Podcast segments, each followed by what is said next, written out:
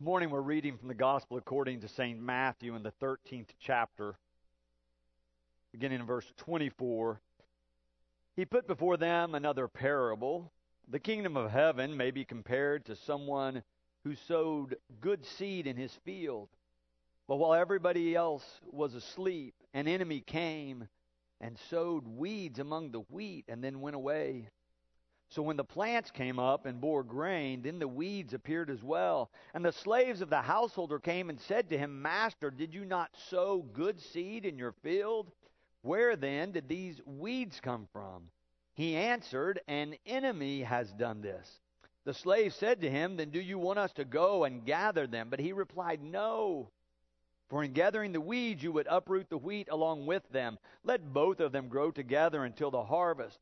And at harvest time, I will tell the reapers, collect the weeds first and bind them in bundles to be burned, but gather the wheat into my barn.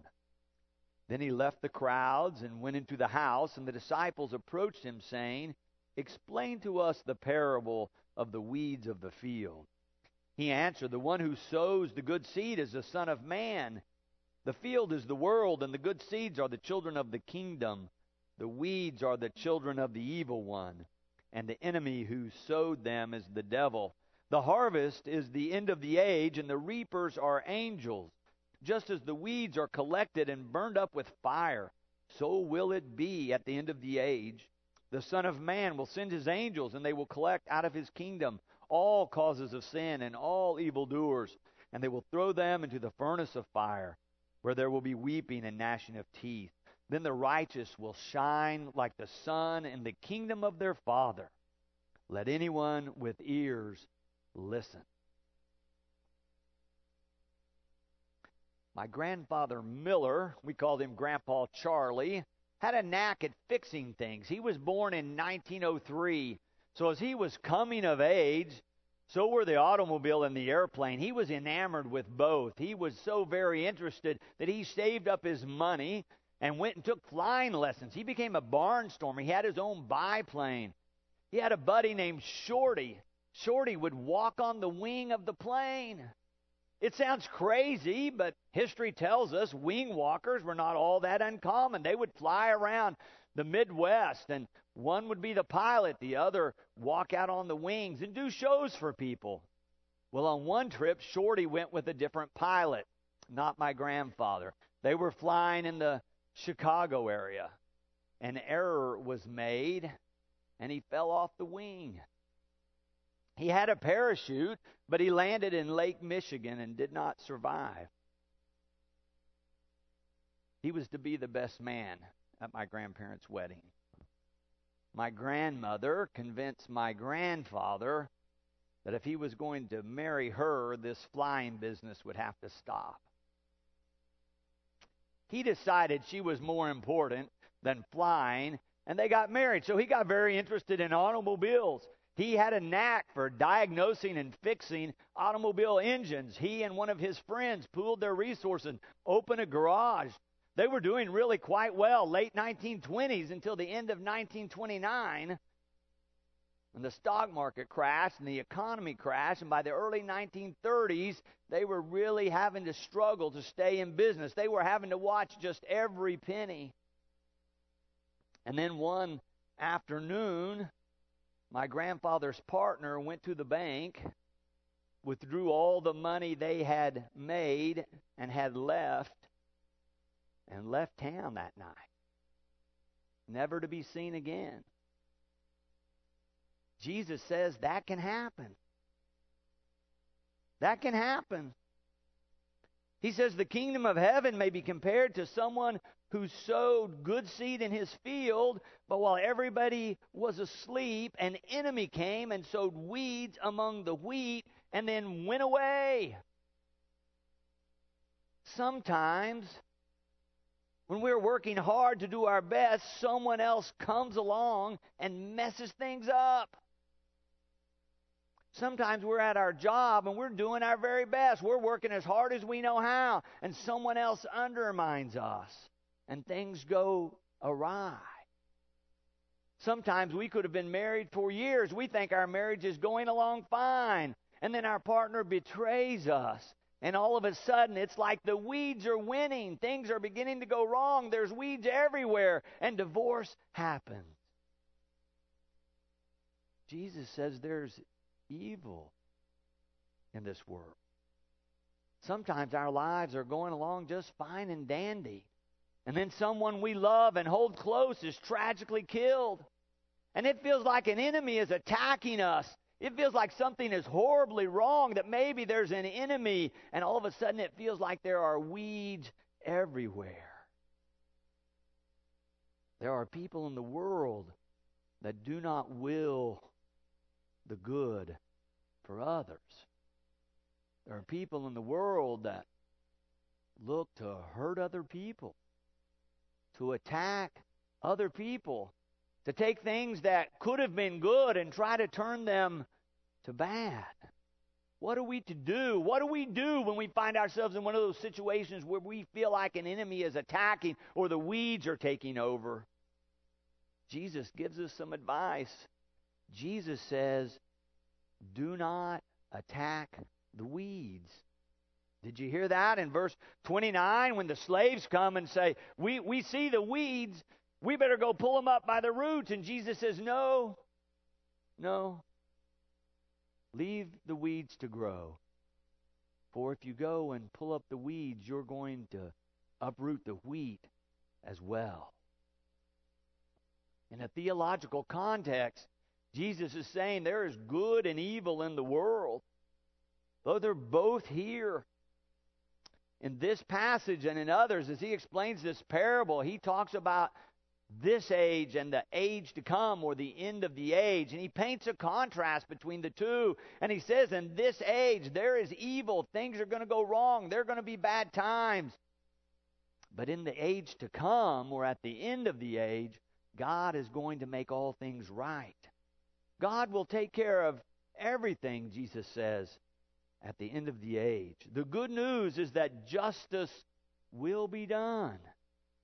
God will make all things right. We heard that in that last hymn we sang before our prayer. It is well with my soul. You know that Mister Spafford had to be grieving deeply when he was writing those words. He had lost four precious daughters. And yet he's saying it is well with my soul, because he had faith that God was going to take care of him, and that God would make all things right. But if you've had that experience recently, it doesn't really feel like good news to say, don't worry about it, God's going to take care of it later. It doesn't always feel like good news to hear that maybe the enemy that did this is gone, that all you have to deal with are the weeds growing up. The evil deeds are there before you. The impact of what someone else did is there. So what do we do?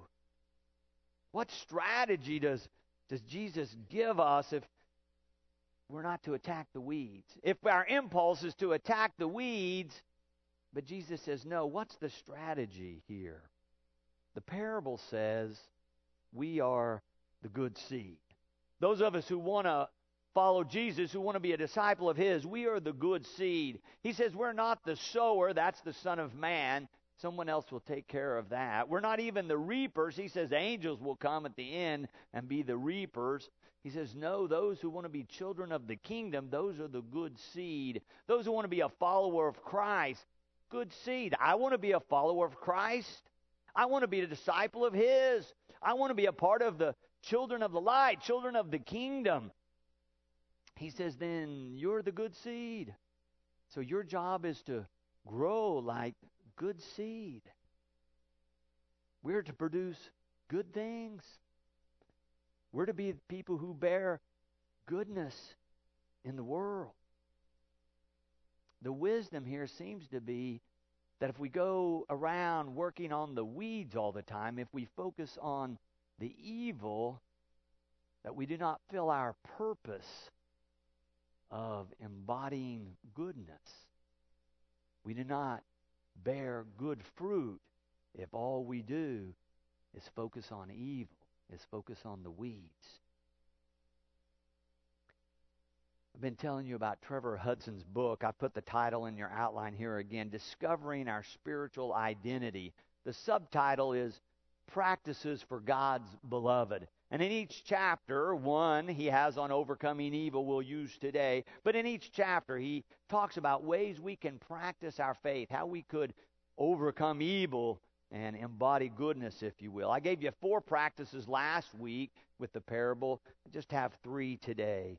The first practice that he suggests to us involves some writing. Often as Christians, when we're writing, we call it journaling.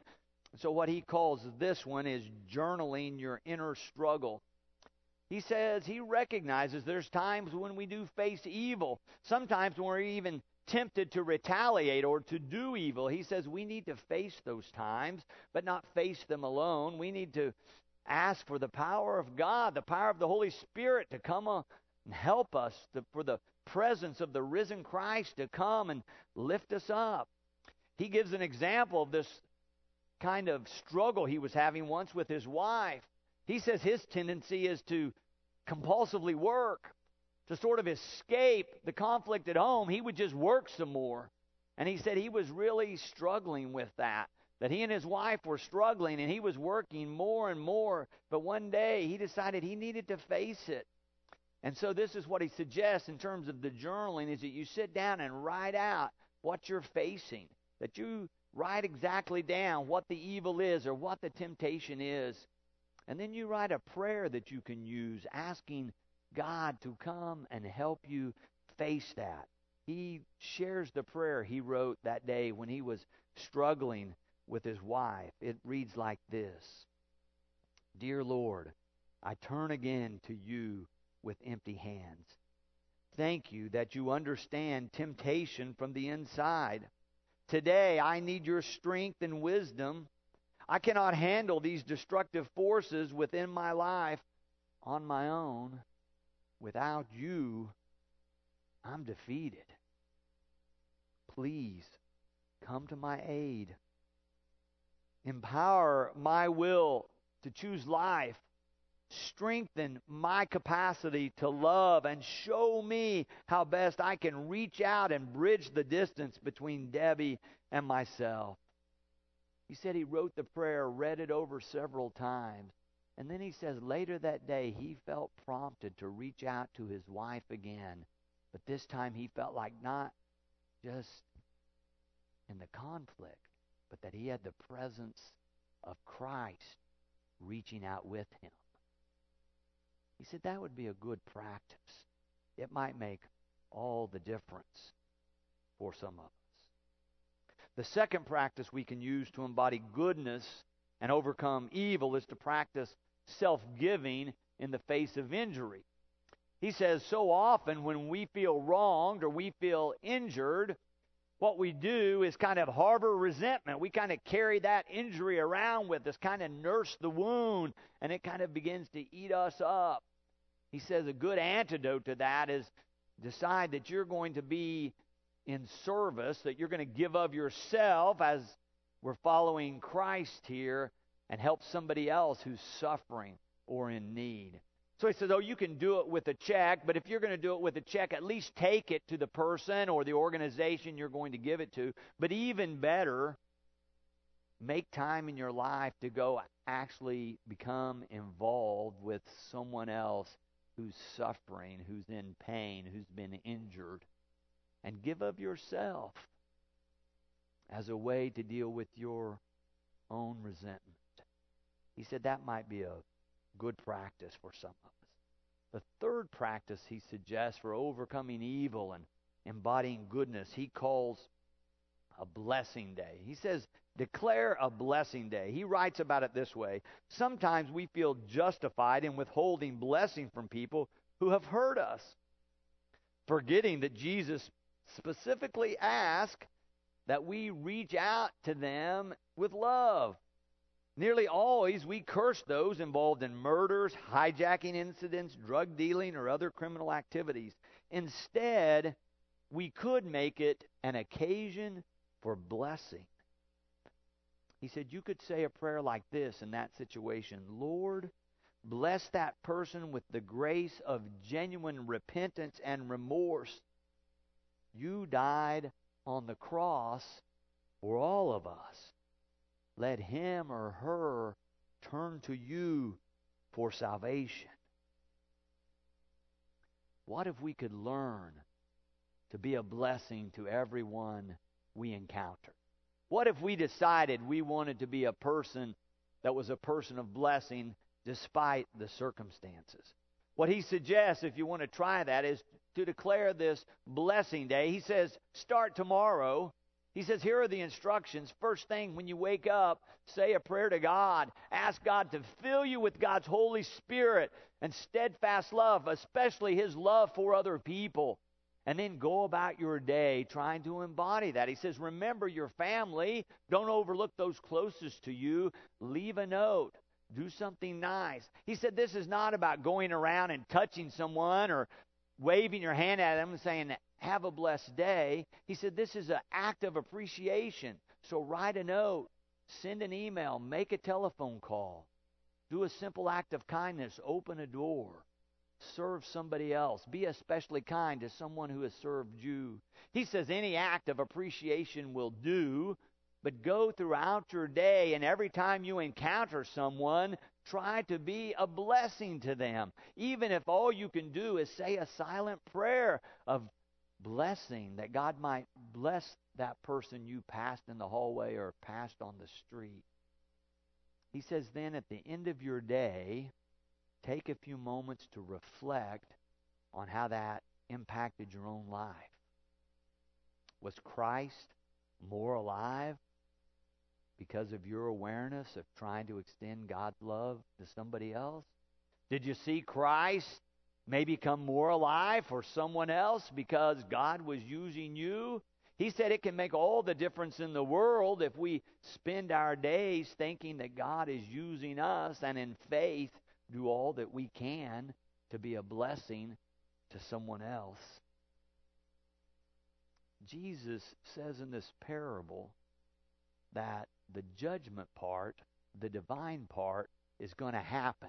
You can count on it. Don't worry. It's going to be all right at the end of the age. But the challenge is to make sure we do our part, to make sure we focus on the right thing, to make sure that we're growing like good seed. Let each and every one of us go forth to embody the goodness of God, to grow like good seed, to do good, to embody goodness. What if each and every one of us left this place determined, declaring, resolved that we were going to spread goodness across our community? Could God use us? Would it make a difference? Might it bring revival? I think so. Amen. And thanks be to God.